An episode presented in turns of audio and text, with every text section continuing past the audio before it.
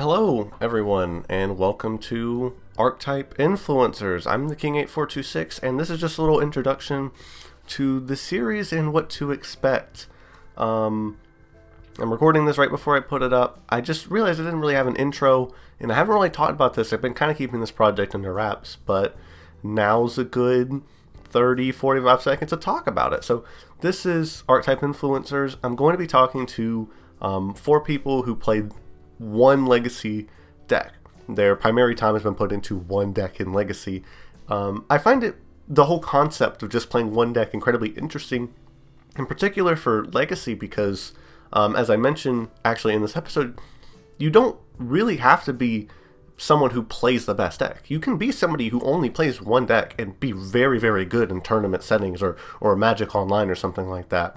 So I just find it really interesting I wanted to reach out to people who are known for only playing one deck and and sort of talk to them. So I've recorded four episodes with four different people. It will be coming out every Thursday over the month of November this year. And um, if you guys want me to do any more with Legacy or Modern or or Vintage or Limited or Commander or, or whatever, um, that there were people, a lot of people that want to um, talk about playing one deck or one type of deck or something like that, um, just reach out to me and I would love to interview anyone else. If anyone has ideas, I'll reach out to them um, and just make more content. But for this, this is one um, sort of mini series I'm just trying out and I, I hope everyone enjoys.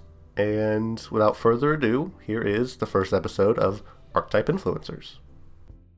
Welcome, everybody, to Archetype Influencers. Uh, the show where I talk to people known for only playing one deck. And today I'm here with Goblin Lackey One, uh, better known as Eli. Hello, Eli. Hello, thanks for having me. We're here to talk about goblins. And we're here to talk about some goblins, the fairest way to play Magic. Now, Eli, I don't think we've ever played Magic against each other. Um, I don't believe so. But I'm pretty sure I'm about 0 and 16 against your deck in paper alone. uh, because I play miracles mostly. Ah, rip.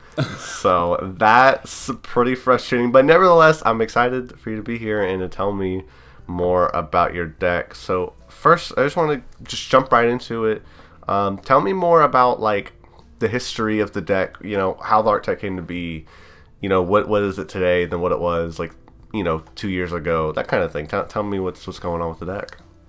Well, Goblins has a a long and storied history. Um, I I am pretty confident that it is the oldest uh, contiguous archetype in the history of Legacy, uh, and that the core of the deck has remained intact from 2005 to now, and it has always been played at, to some extent within that stretch of time. Um, goblins, if you go to MTG Top 8 and you go back, if you click on Goblins, you go to all decks and you go back to the very uh, first entry um, through the or the last page rather, um, you'll find the very first Legacy GP uh, Grand Grand Prix Philadelphia 2005 was won by Goblins. Uh, the first GP, the very first Legacy GP. I didn't know that. Uh, Jonathan Sonne was the victor, and there are t- three other, or two. There's one other Goblins player in the top eight, uh, and then there's so a lot of the early, and then uh, Owen Turtenwald got second at Grand Prix, Grand Prix Columbus 2007, mm. also with Goblins. Um, so it's it was the really one of the first uh, decks to beat uh, at um, Legacy's inception, uh, and all the it was from my understanding, Goblins was kind of like a a meme deck, uh, like during Urza's saga because you know super combo heavy format and none of the good goblins besides uh, Lackey and Matron had been printed yet. Mm. Uh, you know, you, you if you were dropping Lackey or Creature Zone off off of Lackey, it was like put in Mog Flunkies, you know, whoop de doo. Um, but when the when Onslaught came out, Onslaught's Onslaught block is really what uh, made the tribe powerful because you got um, Ringleader from Apocalypse. I guess that's a invasion block. It's just before it. Um, but Ringleader from Apocalypse, then all from Onslaught itself, you got Skirk Prospector, Goblin War Chief, Goblin Piledriver, uh, Siege Gang Commander, Goblin Sharpshooter, um, and a couple other kind of cards that aren't played anymore but have been played. Sparksmith uh, at the time.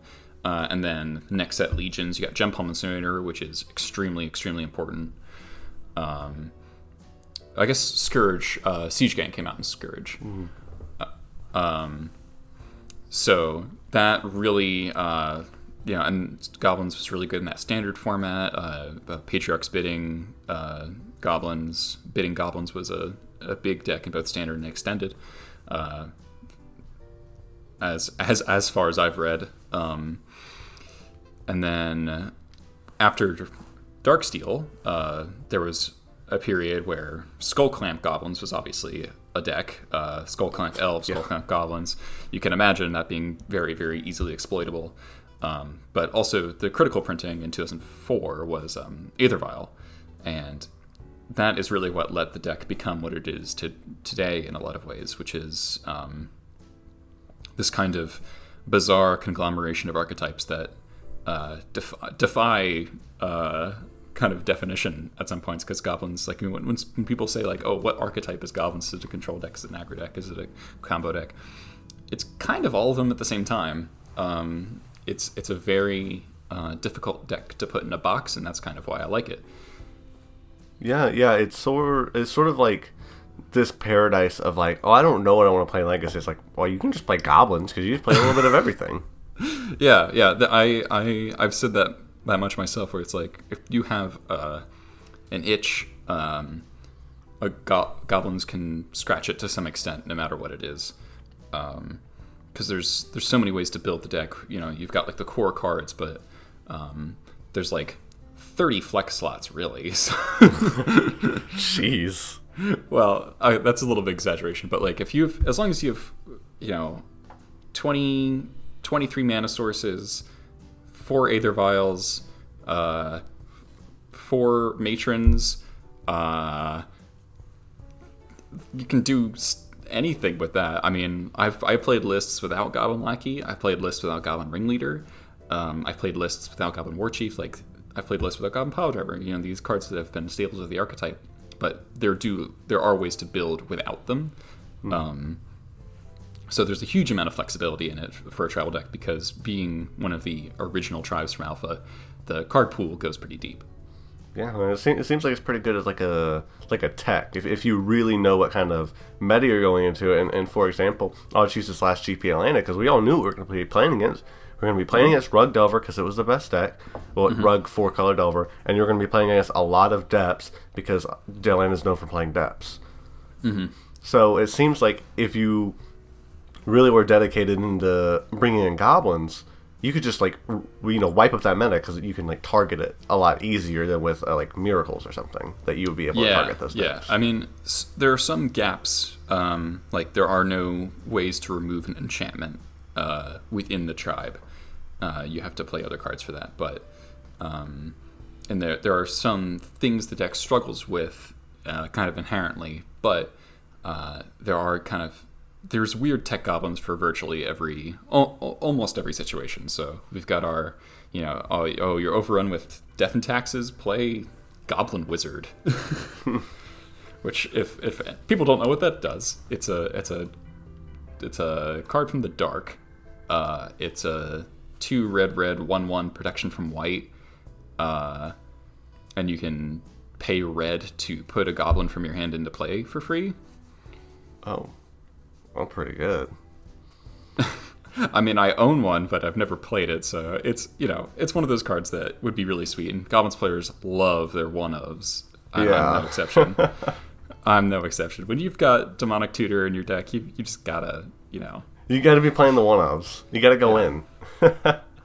okay, well, yeah, dude, that's that's awesome. I, I mean, I I love like playing against goblins, even as like a miracles player, but even as like non miracles, I love playing against goblins because it's like I never know what they're gonna play. Because like yeah. for example, like if I'm like playing enchanters or something, like they could easily just go into like this super like combo beat, beatdown. It's like I'm just gonna grind you out with goblin pile driver and you can't do anything. Yeah, like, I'll um, put all these I, dudes on the board and then I'm gonna attack with this like 17 and two. yeah, uh, I, have a funny story about Enchantress uh, Yeah. that we can mention later because Oh, I, you to can bring it up the- right now. Okay, all right. Well. I, I have had a game against Enchantress at, at the LGS I used to play to uh, play at. Um, I I don't have an LGS anymore near me because I, I moved back to the states. But when I was living in Scotland for uh, my year abroad in college, there was a, a place in Glasgow called uh, West End Games, uh, and they're great. Uh, shout out West End Games. Uh, Name they just they just they just started up the year I got there, so it was like you know the beginning uh, of the community, and we kind of developed a, a small legacy community. Mm-hmm. There was a guy there that always played Enchantress, and uh, it was like for the you know the three O the F and M kind of thing, and it was like Right. uh, multiple kind of like multiple elephant grasses in play. But nobody was doing anything, so and I had a Krenko, so I ended up making like I think sixty goblin tokens or something, and I and I ended up uh, sacrificing the it was like oh it was like two two elephant grasses and a uh, what was it called sphere of safety Sphere safety. it's like the five I mean, that is a card. Yeah, it's a five mana like X pay into. Yeah it's like extra elephant grass type effect Yeah. and so I had to pay, I had to pay like seven mana per attacker so I had to like sack a, I had a Skirk Prospector so I could sack you know to pay like six mana seven mana per attacker to to crack in through these ridiculous taxes yeah Enchantress games got weird Dude, that's Uh, that's pretty fun. That's a good story though. Yeah. All right. So uh, with the history of the deck from then on, um, Goblins was like tier one ish until you know I, I was looking at the decks to beat uh, breakdown month by month, starting back from 2011. Um, on Man, you went you went deep. You, you take this a lot more seriously than I am, and I'm making this podcast. Um, yeah, so 2011, the deck was still pretty strong, um, and then, but it, it was suffering uh, like a lot of new printings because after basically after Onslaught Block, Goblins didn't get a new card until uh, like a like a new like real card until like Mogg War Marshal in Time Spiral. Uh, and then uh, Sting Scourger was in Planar Chaos, but that card's like a, a bad one of you played because you had to bounce an Emrakul. You know, it was never something you wanted. right. Um, so the basically the, the deck got power creeped uh, really hard. You know, we got Goblin Chieftain, which is like mostly worse Goblin War Chief most of the time. Um, it got uh, Tin Street Hooligan and Tuktuk Scrapper as like s- playable in very loose terms shatters. I that, like Tuktuk. I like the idea of Tuktuk. I've never played him, but it, it was it, he was better when he could target when the damage could target planeswalkers. I did have a couple games against Red Prison where I could be like shatter your ensnaring bridge, deal a damage to your Chandra, or like you know, and you could do some cool things with Kiki Jiki because it would trigger twice. Um, the redirection sh- rule really, really made it a lot better than it is now. yeah, yeah. So you so it used to be you know shatter two artifacts t- two artifacts uh, if you had two Tuk Tuk Scrappers in the battlefield, uh, deal four damage to each, which is pretty cool. But anyway, um, I digress. Uh, so uh, 2011 deck was starting to struggle a bit, and then 2012 is where we get hit with uh, Deathrite Shaman. Um. So yeah, so it's end of 2011. Deathray comes out, and then Innistrad comes out shortly after, right? Right. Um, and Not after RTR. RTR. Innistrad's before. oh right, right, before yeah. So right, so so it was a boost after um, Cavern of Souls got printed. Obviously, that was a, in Avacyn Restored. That was Yeah. a pretty huge boon to the archetype. Um, just because there's no reason to run less than four uh, in your almost monocolor tribal deck, and then it would even you know cast you know it would even give you green mana to, to cast your tin street tin street hooligan kind of thing. yeah. um, Forgot that was a so- card. I'm not gonna lie. Yeah, no, it's ugh. Um, so that was a, a brief resurgence where goblins was was pretty strong again, um, but and then uh, then we get into the the deathrite era, and it didn't. From my understanding, I wasn't playing then, so this is this is looking at results wise. Uh, it seemed there was Deathrite was a more of a gradual thing where it wasn't just like everybody was like immediately slamming this as a four of into every single deck. Uh, um, but we, you know, we did have some good results. Um, Max Tietze won the SCG um, Invitational with Goblins, uh, and I think 2012 or 2013. I'm not sure. And then Jim Davis also had some really good results. And those are those were the two like kind of Goblin Kings of the SCG circuit. Of they, they would always rep goblins, and they'd always do really well with it. Um, and then since then, the deck has dropped off significantly. Uh, the again the kind of the, the deck was just getting power creeped more and more. It's like the format became faster, became more unfair. The average, honestly, I think the biggest thing was that the not not even necessarily the biggest thing, but something that gets overlooked a lot is that the average creature size kept getting bigger. Yeah. Uh, and goblins just inherently has a lot of one ones, and it wants to convert those one ones into card advantage. But it becomes harder to do that when like There's a one two in the format. Yeah, yeah. But like just when half of the the half of your board can't attack, uh, when you know there's anything of of uh, higher toughness on the other side of the battlefield. So it became more taxing on your removal spells. You'd have to start spending your removal spells on things you didn't actually care about in order to just get in for damage. So it kind of it, it puts us in a little awkward spot. The the bigger the bigger creatures get. Um, which is kind of like a funny thing that like something as significant as insignificant as one toughness can really impact a lot of things. Um, so Yeah, I mean, I'm, I'm not doubting you there because, um, and, and we might get into this in a second with like cards and stuff, but things like you know, Plague Engineer, yeah, and and before even like DRS, like like those. I mean, those deal about those deal with one extra toughness, you know, in, in different ways, but they deal with Yeah. one extra toughness. And goblins are are pretty used to it, and they're both hugely impactful against goblins. yeah. I mean, I uh, I posted. I was I've been looking for like cards to play against Rug Delver, and I posted on Twitter recently that the Goblins Discord reminded me of the fact that Goblin Chirurgeon is a card that exists, and it's a it's a Fallen Empire's common, and I knew it had existed, and I was playing it during the Blue Red Delver era, right after uh, War of the Spark came out, and it was really good then. Um, and I was like, oh, I kind of just stopped paying attention to it, and I'm like, oh wow, this card's like actually this could be really good against Rug too. Do you know why? It's because it's a it's a, it's a one mana zero two. Uh, yeah. I mean, you got to get it where you can get it. uh, so like I don't I don't know if there's a single besides Goblin Guide there aren't any one mana X two goblins to my knowledge. Mm-hmm. Um, at least not that I can think of. So, um, moving I guess into the more recent era of Legacy, um, I picked up the deck in 2016, uh, and I did so. I guess at the yeah beginning, kind of end of 2015 is when I was started to started to pick, pick up the pieces, um, because I was interested in I was really interested in Magic. I played Magic ever since I was like four years old, but I got I got back into it in college because my roommate was a big Modern player, uh, and he kind of introduced me to the competitive scene. Um, and I kind of resisted it, and I still kind of do to some extent. I'm not super invested in in uh, like you know, I would I, I don't really have an interest in like going to GPs or you know trying to qualify. You're not an SCG grinder or whatever. No, I, I don't I don't really care. I, go- I go to SCGCon in June once a year, and those are the only paper events I go to. I've been to a Bazaar Moxen once, so I've been to like three major paper events ever. Um, because it's it's just not Not your thing. not super my thing, and it's also just like expensive, you know. Oh yeah, yeah.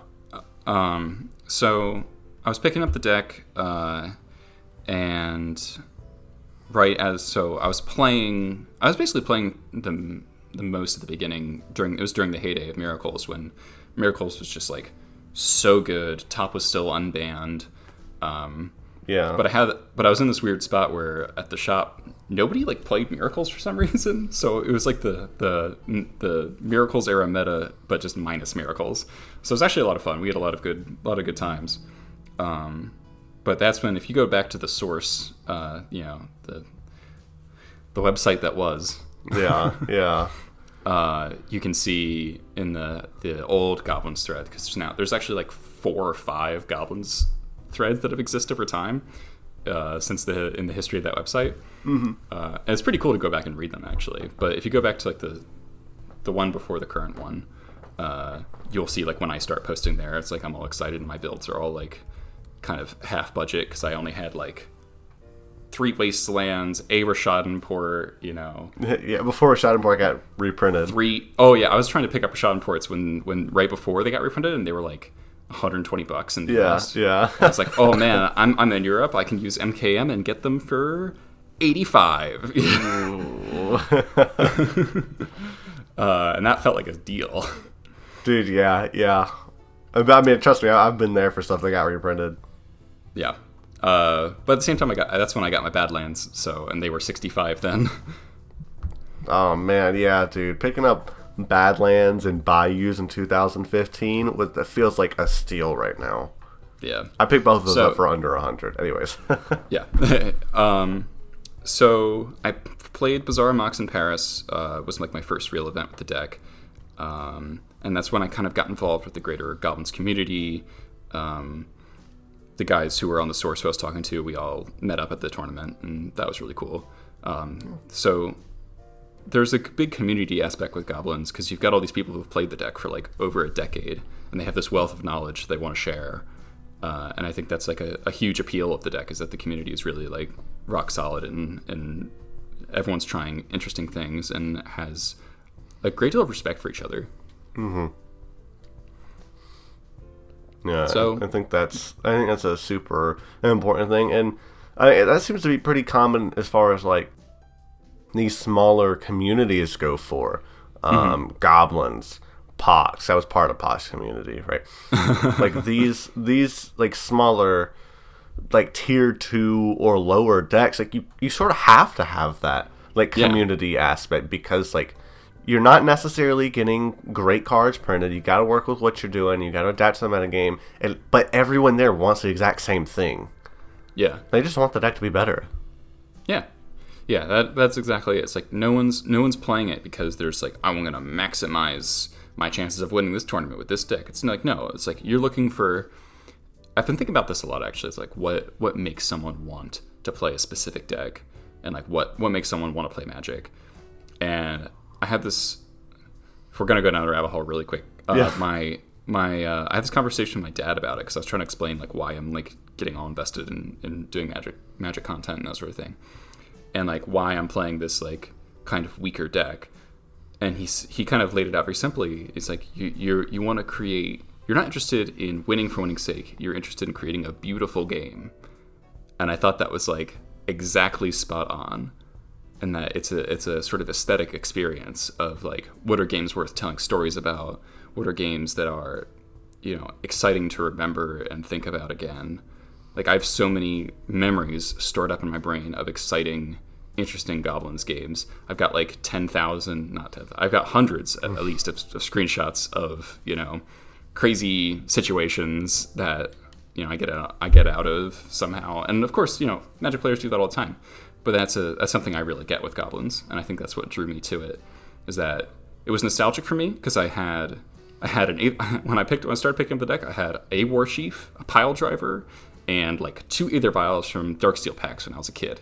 And I was Oh, like, I'm gonna build goblins because modern looks uninteractive and lame, and but all the other legacy decks are like stupid expensive.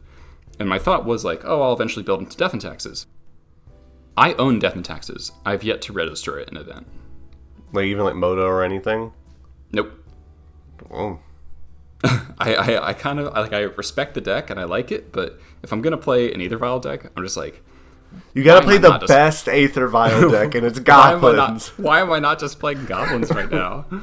Yeah, man, dude. Like every time I see somebody talking about Aether Vial on Reddit, you know I'm there calling goblins out as the best Aether Vial deck. Goblin goblins abuses Aether Vial harder than any other deck ever. Oh yeah, it gets punished for it too. Yes, it does. Okay, well, I guess in, in in that vein, we can just go ahead and smoothly segue into strengths and weaknesses.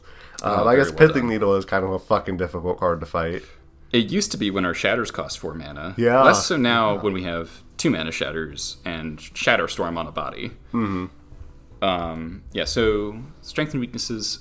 So ultimately, goblins wants to exist in a, in a in a world where people are playing permission based control decks and it'll just completely obliterate them uh, by outdrawing them. You know, because we're a deck with four Fact or Fiction, four Demonic Tutor, and everyone else is playing like two for ones maybe, mostly virtual card advantage kind of engines that you know we get to dodge a lot of, and we, and we get virtual card advantage from having our opponents have a lot of dead cards against us, like all the counter spells we get to turn off with Cavern of Souls, Aether Vial, and Goblin. We have 12 ways to invalidate counter spells. Um, so that that's the meta you're going to look for. Um, so Miracles uh, has historically been our best matchup. This has changed a little bit. Oh yeah. It's it's uh, I think goblins. Uh, I still feel really good about my miracles magic matchup. Let me be clear, but um, the deck has more tools uh, than it used to, and it's it's naturally playing more tools.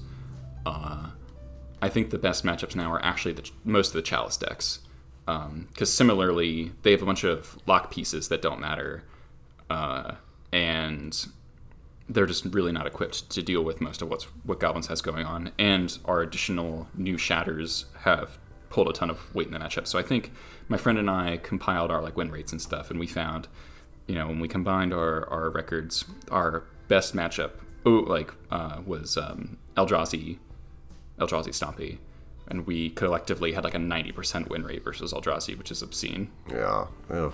like like I think it was I I know like win rates are weird because it's play pilot dependent and small sample size, but you know, complying co- we were com- com- compiling our two our two data sets, and we both had similar records, and so Eldrazi Stompy and uh, Mono Red Stompy uh, are just super super good because it's like you know turn one Blood Moon like okay Mountain Goblin Lackey What are you gonna do about it? yeah. uh, so that's and oh the and then uh, Goblin Rabble Master. Okay, your token your token comes to play. Gempalm, incinerate your Goblin Rabble Master. I don't have any goblins in play, but you do. Because counting all goblins is busted. um, so the Stompy matchups are usually very very good. Um, the only Chalice deck that I feel like is scary is Four Color Loam because neither Reliquary is difficult. Um, and now they're playing Plague Engineer, so that's that's also an issue. Um, Bomberman, uh, I think we're good against, but it's not like you know a slam dunk or anything. Um, I've definitely lost. You know, on the draw it's tough because it's like turn one. If they if they have like the the turn two Karn when you've played a turn one Vial on the draw, that's really tough. Um, but you know the the the wasteland ports kind of help mitigate those those kinds of things. Um, so yeah, so stompy decks are what you're looking for. Control control decks are what you're looking for. Um, Delvers usually around 50-50 depending on the version. Um, it's I personally have a hard time playing against Delver, um, whereas I know a lot of my other Goblins pilots friends do quite well against it. Uh, I find Delver unintuitive and frustrating to play against, so I feel like I mess up a lot. So don't know what to say there. Um, how much of it is my fault and how much of it is the matchup. Um, and, it, and it'll vary a lot. You know, the blue red Delver deck I feel really good against. Rug Delver I feel like 50 50, and I like punt a lot, so I don't know. Um, Grixis Delver used to be really, really good, and then the newer versions are pretty scary, but they also suck against Chalice of the Void. So there's a lot of variables. You know, it's it's it's it's build dependent. Right. right. But in terms of you know kind of macro archetypes, I'd say like tempo is fairly even. Control you're generally favored. Stomp you're generally favored, and obviously the big uh, kind of elephant in the room for goblins is combo. Um, but by virtue of having all of these, uh, having strong matchups against control decks, you usually get to stock your sideboard pretty full of, of combo answers. Um, you know, my sideboard generally I can bring in at least ten cards for Storm, maybe more. Sheesh. Um, you know, and I'm and I'm a cha- I'm, I'm usually a Chalice deck post board, and you know Cyrus Corman Gill will always say like Storm is inherently unfavored against Chalice decks. Um, Yeah. So you know I'm bringing in you know four to five Grave Hate pieces, two to three Chalices, an answer to Empty the Warrens, uh, some red blasts. Um, so it's I, I've across my time playing Moto, um, Storm has always been my most common opponent, uh, and I've very consistently been about 50-50 against Storm, uh, combining both Ant and Tess. Tess is significantly worse because it's much faster.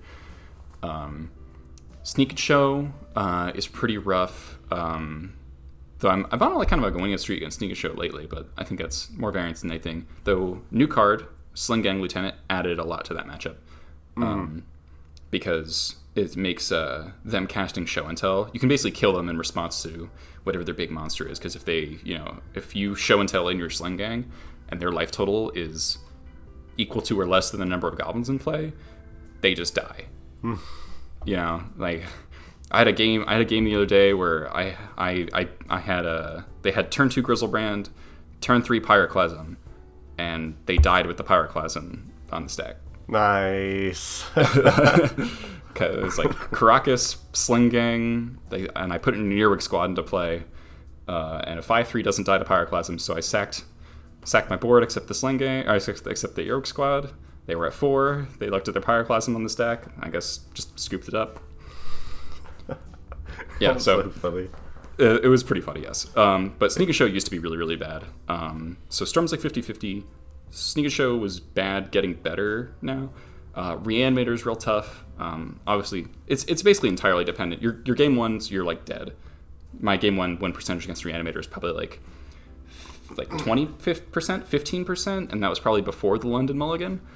Um, now it's like, you know, if if they have a functional hand, you're just not getting there. Um, but post board, are you playing Leyline of the Void? Are you playing Tormod's Crypt?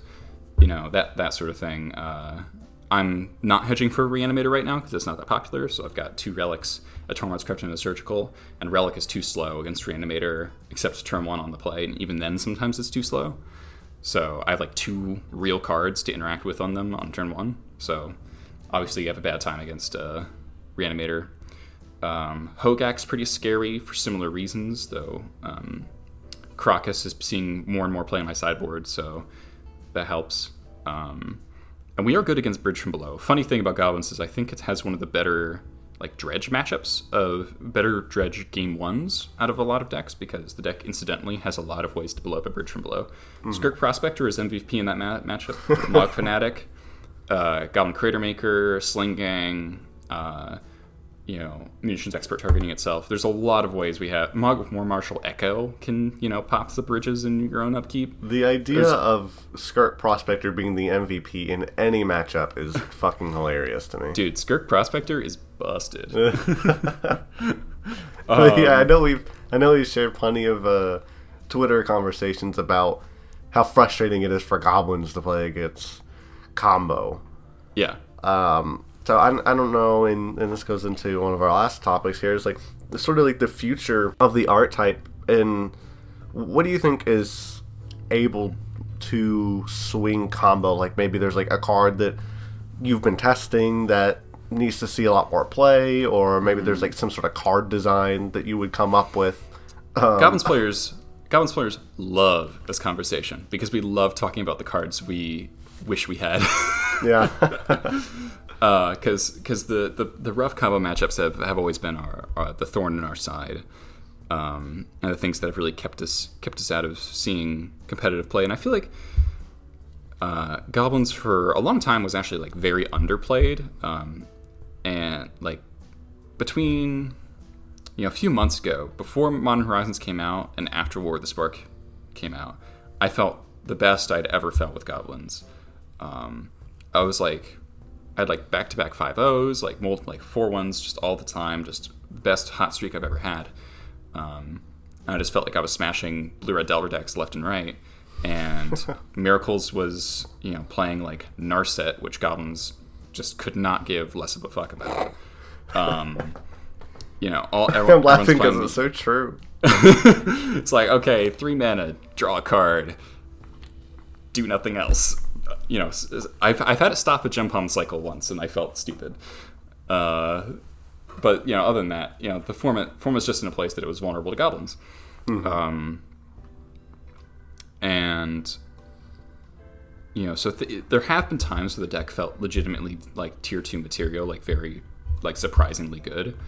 Um, now it's uh, it's suffering a, quite a bit, I think. Um, I go back and forth on how I feel about on it. Like it, it's, I'm undecided on whether or not it's a question of build or if it's a question of, you know, the metagame. The metagame is definitely hostile. I will say that. Uh, Rug Delver, as I said, is like maybe slightly favored at best.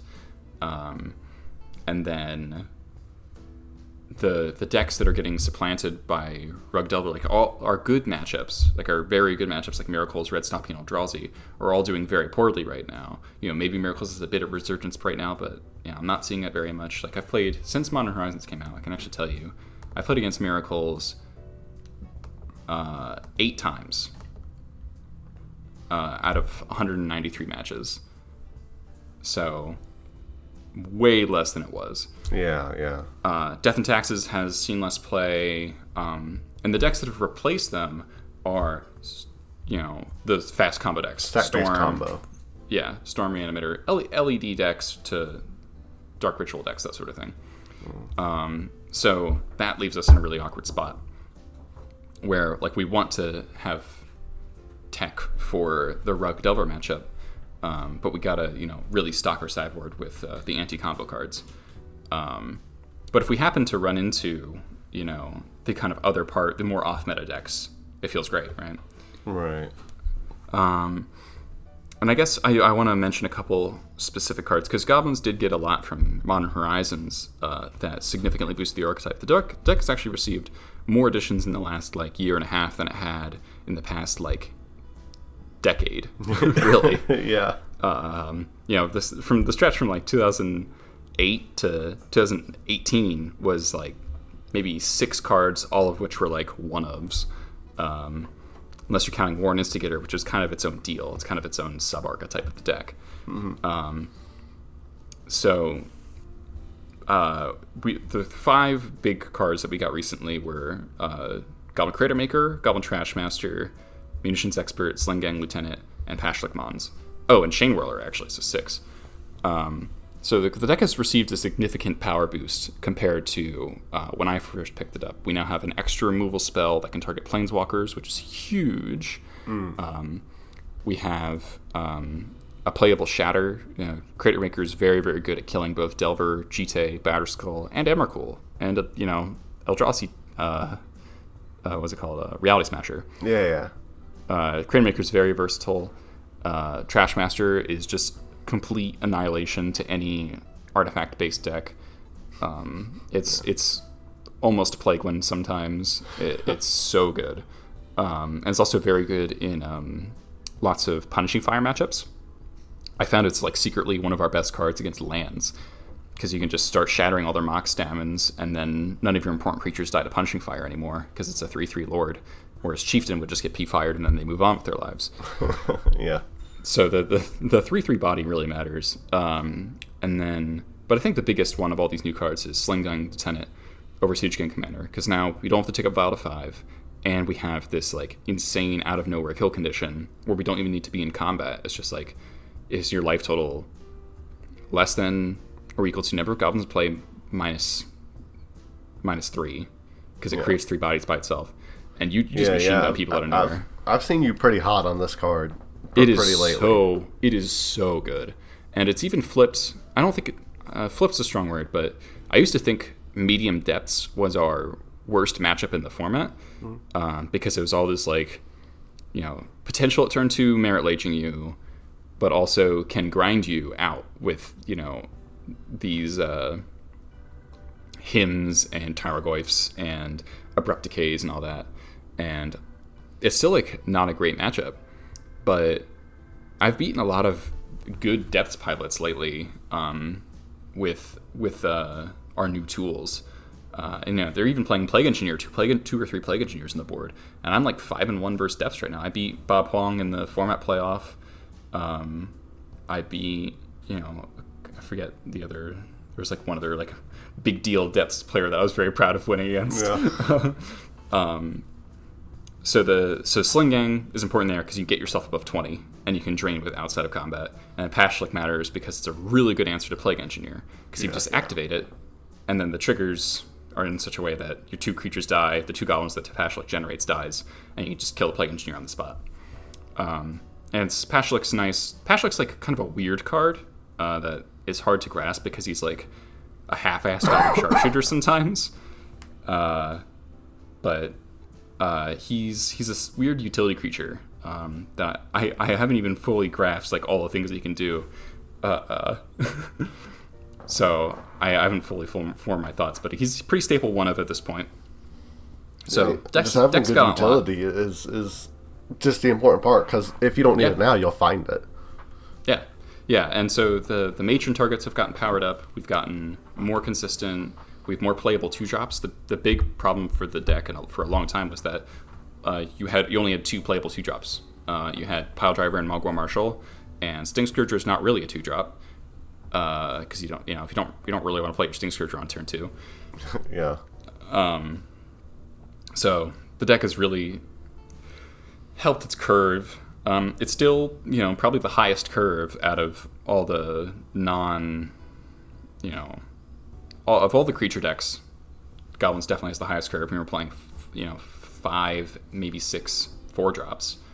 Um, but that you have to kind of consider the fact that you're sometimes you're putting them in the playoff of Lackey, sometimes you're putting them in the playoff of Vial, sometimes they cost three or two because of War Chief, sometimes you're accelerating them with Prospector. There's a lot of ways to cheat on mana. Goblins Yeah. has that component where it's there are some turns where your Goblin deck becomes Storm. Because if you've got a, a War Chief and a Skirk Prospector, that Mogg War Marshal is not a Mogg War Marshal. It's a Dark Ritual. so Yeah, it it, does. those It does sort of play that good um that that good mirror there. yeah It's a good impression. Yeah, so it it uh it alternates between you know matron for a terminate to kill your guy and draw a card. It's Fact or Fiction, but it's also sometimes okay, you know. Matron for pile driver, sack matron, play pile driver, play second pile driver, swing for fifteen kind of deal. Jeez. uh, you know these these are the lines that you kind of develop of you know you're always looking at a way to kill people uh, uh, from unexpected places. And i think that's what makes goblins exciting. It's a very dynamic play experience um, because you have the, my favorite thing in magic honestly is interaction and winning from behind. I love the feeling of winning from behind. And goblins does that better than anyone else because haste uh, is a busted keyword and the ability to generate cards kind of out of nowhere. You're always one top deck away, you know, from winning. You know, if you're in that situation where you know both players have nothing or you're dying, but you all, you have a vial on a three and four, all you got to do is rip that matron or that ringleader to find the other one, and then you're suddenly going to have you know three cards in hand and four creatures on board. yeah, yeah. Now about new cards, we were talking about this before we started recording. Card I'm really high on is Embercleave because I think that card's busted from Throne of Eldraine, and if no one knows what it does, I'll explain it really quickly. It's four red and a red for a. Is it a legendary artifact? I don't have it pulled up. yes, yes, it's is a legendary. legendary artifact. It costs one less for each attacking creature you control. It's an equipment.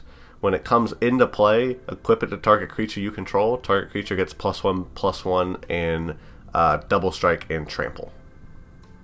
Yeah, so this card's really good if you stick it on a Goblin Pile Driver. Yeah, that's- it's nuts. you just win the game. so right much there. damage. yeah, it's it's really easy to kill someone with this on a if you got it on a pile driver or like a Goblin Rabble Master.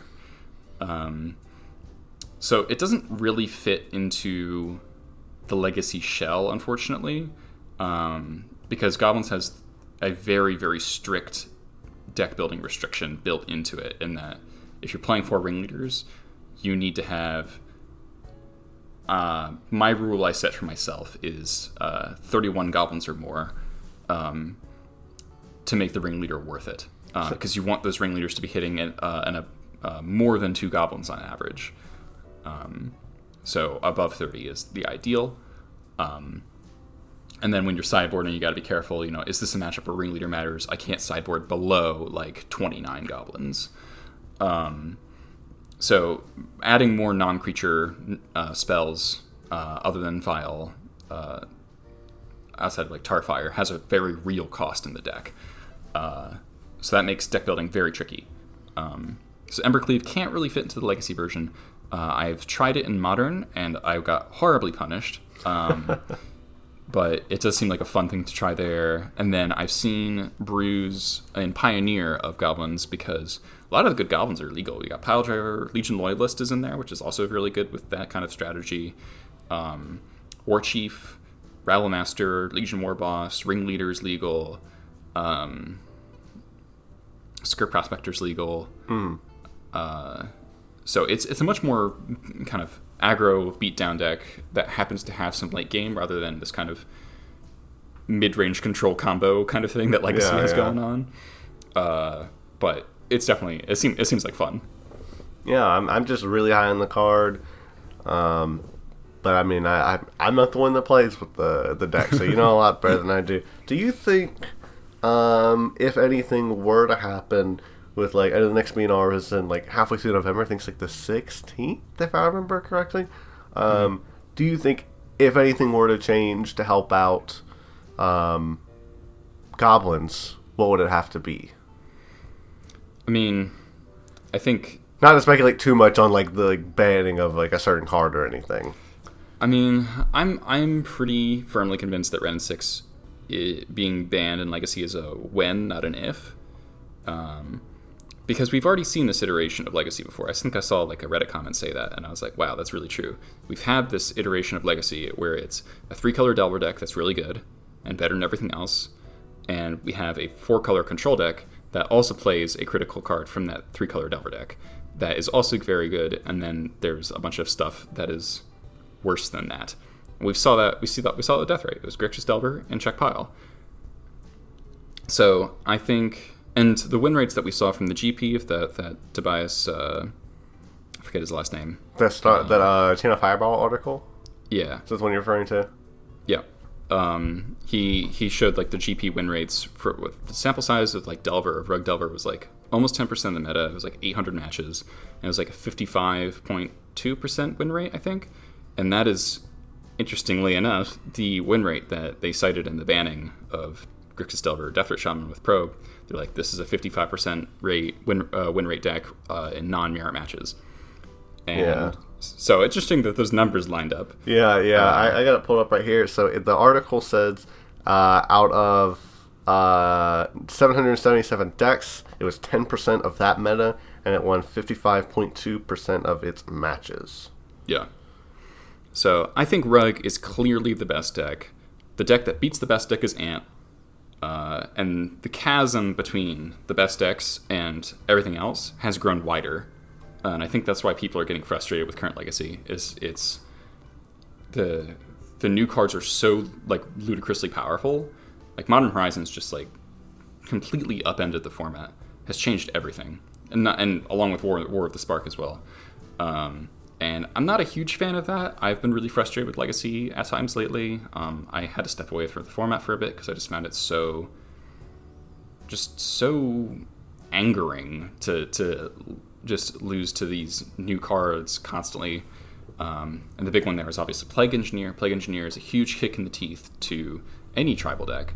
Right. Um, it just really you have to contort your deck building pretty wildly to just adjust to it being in the format. Because Engineered Plague was probably originally printed to keep goblins down in the first place. Um, like goblins are on the art of the first card. Uh, Yeah. Or I guess that mm, I'm not sure about that. I'm not sure which printing came first, the Goblin Art one or the other one. Um, I but think I think it's that goblin one. yeah. So it, it was very it was this very targeted effect that people played when goblins was really good, and I'm like I'm okay with that. If a tribal deck is very good, it's okay to have this kind of safety valve uh, for it. Problem with engineered plague is that it's just a it's just a really souped up baleful strix, in that it's it's just going to ETB kill something and then trade with something later because it's death touch. Um, and the fact that it kills True Name is really important. And so, and it gets around Spell Pierce and Thalia and like all these cards that, you know, Engineered Plague was like a very niche card prior to Engineer, or Plague Engineer, but now Plague Engineer is just everywhere. Yeah, Um, So I'm, I am angry that Wizards decided to put that in the legacy format. Like I, I get they maybe they thought humans was too good in modern. They wanted that sort of effect in modern, but it was really frustrating legacy that decks can just be like. It's it's really hard for a, a, a legacy deck to ever or a legacy tribal deck to ever become fully like tier one ever again, unless it's a tribal deck that doesn't care about minus one minus one effects. Unless it's like an X two tribal. Yeah, it's like, uh, how do you even do that? Like, even Merfolk, which theoretically should be really good against Plague Engineer because it plays like 12 Lords um, and a lot of tutus. Mm-hmm. Even that deck struggles against Plague Engineer, from what I've heard from Merfolk pil- pilots, because just like bolt your bolt your uh, lords, and then your True Names die on ETB. You can't cast your phantasmal images, like that that sort of thing. It's a really really a punishing card. Yeah, yeah. So I hate Plague Engineer with a blazing passion. um, it's just it just makes me sad. I've had games where I've beaten Plague Engineer decks, and I just felt like this is this is changing. I'm feeling a little bit better about it now. But it used to be like like I like I played a match and it was just like the dude had like three it was like three engineers in the main. I'm just like. Uh, why I, why am I doing this to myself? So it, it made like I I even won the match and I just like kind of like sat with my my hands in my face afterwards and I was just like, oh, why did I suffer this existence? Which I know sounds dumb because I won, but it's, it's not yeah, it's, not just about that. punishing. It's just it just feels so bad. You ever like walk away from a game of Magic sweaty? Yeah, me too. When I play Goblins against Plague Engineer. Yeah, yeah. It's I've like we've adjusted the deck building a lot, but it, it's made a lot of my favorite cards virtually unplayable. Goblin Sharpshooter is such a cool magic card. It can do so many cool things. But with Wrenn and Six and Plague Engineer, you cannot put Goblin Sharpshooter in your deck anymore. Yeah. you know, it's just not. It, you can want to untap with a three mana one one. Good luck. yeah. Um, Skirk Prospector's gotten weaker. Um, you know, obviously Goblin Lackey gets a lot weaker, but like you can't play a deck with like four Mog War Marshals anymore because Mogg War Marshal is such a sweet magic card. I love that Mogg War Marshal is playable in Legacy because it's it's such like a an innocuous card. It's just like kind of slightly better dragon fodder, but it's so much more than that. Um, so all, like so many of my favorite cards just happen to be one ones. So Plague Engineer feels like a just a real kick in the teeth at me. yeah, yeah. uh, but I mean, I think I think Wrenn and Six will inevitably be banned, whether it happens in November or later. I hope it's sooner rather than later because I'm not a fan of watching it. Like the play patterns are super repetitive. It's just like waste lock you, hooray! Like we need more of that in the format. Yeah. So I I just I, I the the legacy meta, has narrowed a lot. Um, the the range of decks has diminished quite a bit. And that has always been a selling point. The format is like you can play what you want, you can get good at a deck and just keep playing it. And like that's like the whole idea of like this podcast, right? There are people who can just pick up a deck and get good at it and win off of that alone. Because theoretically, the gap in power level between tier one and tier three isn't really that big. No, And no, gets- not even. And if it gets to be too big, then we start to see a problem. Yeah, I, I mentioned the other day, in like a comment on Reddit, somebody was like, "Hey, what's like the good deck? What's like the best deck out of these three? I'm looking to like go to like competitive events." And I was like, "Look, man, I'm not gonna lie to you. It's probably better to pick a tier one deck, but like, it's not the deck that makes." It's, it's not the deck that you know makes your your place in a format. It's usually you. Yeah. It's your familiarity with the deck. It's your familiarity with the meta, and uh, again, that's why we're on you know this podcast because you know you're very good at your deck. Even though you and I can both concede that goblins isn't tier one. Like, who's Yeah. to say that you're not going to five zero? Who's to say that you're not going to spike an event if you were to go to like a large paper event because you know how to play your deck, and that's the important part. But yeah, Yeah. again, like you said, I think that's a huge problem when uh, you start seeing these lo- these large gaps. I think you just you nailed that one on the head. You see these large gaps between the tiers that aren't necessarily supposed to be there because we have people go into like uh, GP Seattle and top aiding with Maverick. You know what I mean? That that's something that should be happening. Ha- Seeing a fifty percent, you know, day two rate or fifty percent win rate of one deck, like, come on, that's just unbelievable. Yeah, I, I, uh, I'm sad to see the direction Legacy is going. Um, I think there are there are the. It could. It, this is not irreparable. It could be fixed. I'm going to be sad forever that Plague Engineer will always be in the format. and They're never going to ban it uh, unless they just see it as a inherent mistake. But if they didn't ban True Name for that reason, then it's not going to happen. Um, Well, you know, I, I think I day. think Plague Engineer has more of a reason to go than TNN, but okay. I mean, I'd, I'd agree with that, but I of course I play Goblin, so I, I would say I mean it just stifles way more decks than TNN like like re- like makes negligible. I, guess is that's the best way to it, describe in, it. it, inval- it in, TNN invalidates fewer strategies. yeah, Yeah, TNN's problem is that it just makes the best decks better. Like yeah, Delver. okay, yeah. True Name is just, or uh, Delver has just been perennial, perennially one of the best decks. It's always been tier one. Well, I feel like we're both getting on. A, I feel like we're both getting Yeah, on our soapbox. Oops, sorry, our bad. Yeah, uh, yeah. Well, I guess that puts a nice cap on on that, and you know, Yeah. hope, hopefully the the place in the meta it, it opens up. If not through a ban, if through some card choices for Theros. Yeah. Yeah, if people Um, can figure out how to beat Rug and control decks can come back into the format, like more like Blue White Miracles, Stoneblade. Basically, the more Tundra you see, the better Goblins becomes. Um, Grix, old school Grixis control used to be a really tough matchup, and then I figured out I figured out the tech to beat it, you know, which was Volrath's Stronghold. Um, you know that that matchup we, in testing was like maybe was maybe worse than forty percent for Goblins. Um, but uh, I did a lot of testing against it, and I built my my deck kind of hedging for it. And Volrath Stronghold was an awesome addition that I can't play anymore because of Wrenn and Six, because Infinite Wastelands in every deck. Um, but I my win rate against Grixis Control was really strong um, because of that kind of tech. So I'd like to see that kind of thing come back more. Um, so the, the the meta could shift. Um, I doubt it will because I think Wrenn and Six is just so powerful that it's really hard to do that. As far as new cards for goblins that you mentioned earlier, the the thing that I've been crying for the rooftop, like all, all the other goblins players are like, give us Goblin Thalia, give us Goblin Thalia. One, I know that's never going to happen. Two, I think the realistic thing that is actually within the tribe, and in the colors now that we're red black, I've always wanted a um, Kitesail Freebooter Goblin. Is that the duress guy? Yeah, it's a it's a human. It's a one in a black for a one two flyer. Look at their hand, take a non creature, non land uh, card, and exile it until Kitesail Freebooter dies. Yeah, yeah, Um, that card's nuts in humans. Yeah, it's really good at humans, and it would be amazing in goblins. You know, if I could tutor Yeah. up a duress, you know, and that, you know, if I'm playing against any combo deck, and I go turn one lackey, connect, put in matron, tutor up my duress, cast it off of cavern. You know, that's good against sneak and show. That's good against storm. Yeah, that's good against you know just any of the combo decks that aren't killing me on like literally turn one.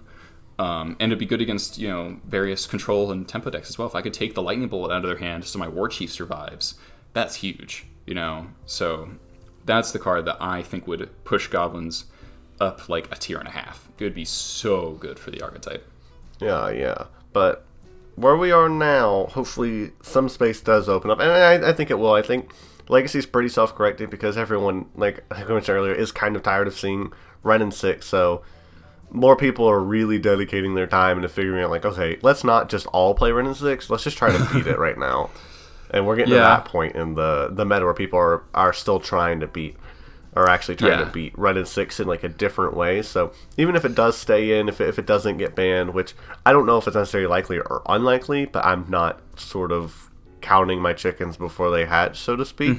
Um, but e- even you know, w- without taking that into consideration, I think there is still room for these um, you know super control decks. We're talking like spell snares main, like multiple spell, spell snares main, uh, multiple spell pierce main to try and get down below Wrenn and Six. You know, try to get down below rug delver, Yeah. and then sort of card advantage them out of the game. And I think that's a way to take it. Um, we'll just have to see if the meta does open up in that way. Yeah, and so it'll be a question of like we know that there are some unfair decks that can beat Rug very consistently. Um, we have not seen which fair decks can do it very consistent. Like we've plenty of decks that are like 50-50 or like 55-45 against Rug. You know, I think Goblins falls in that category. DNT falls in that category.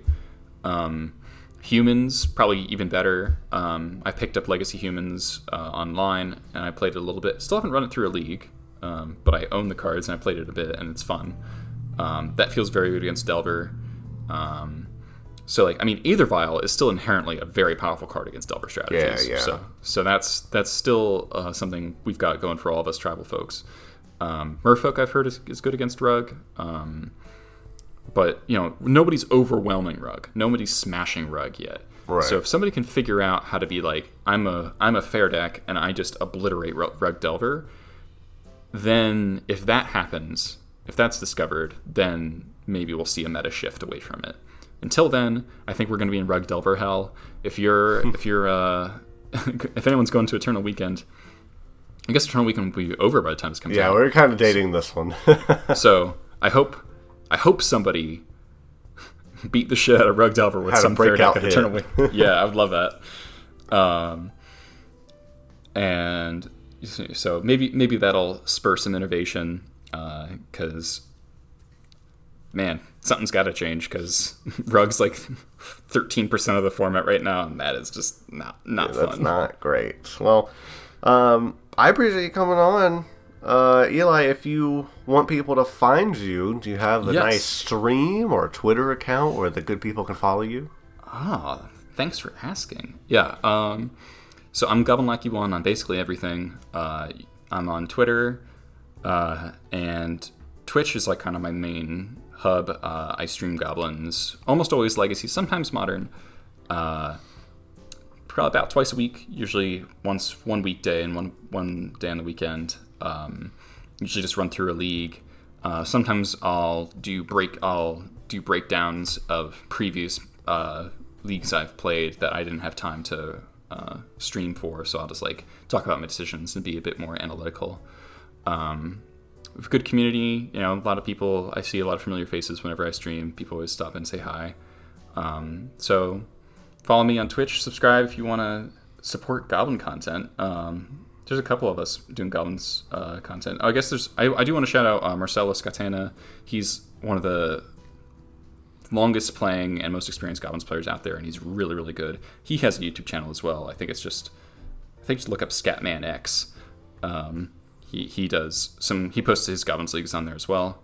Um, so yeah, if anyone wants to talk to me about goblins, message me on Twitter uh, or pop in my chat on Twitch, and I'll be happy to talk to you. Um, Yeah, and I, that is all from the man who is known for playing the best file deck, Goblins, Mr. Yeah. Goblin You One.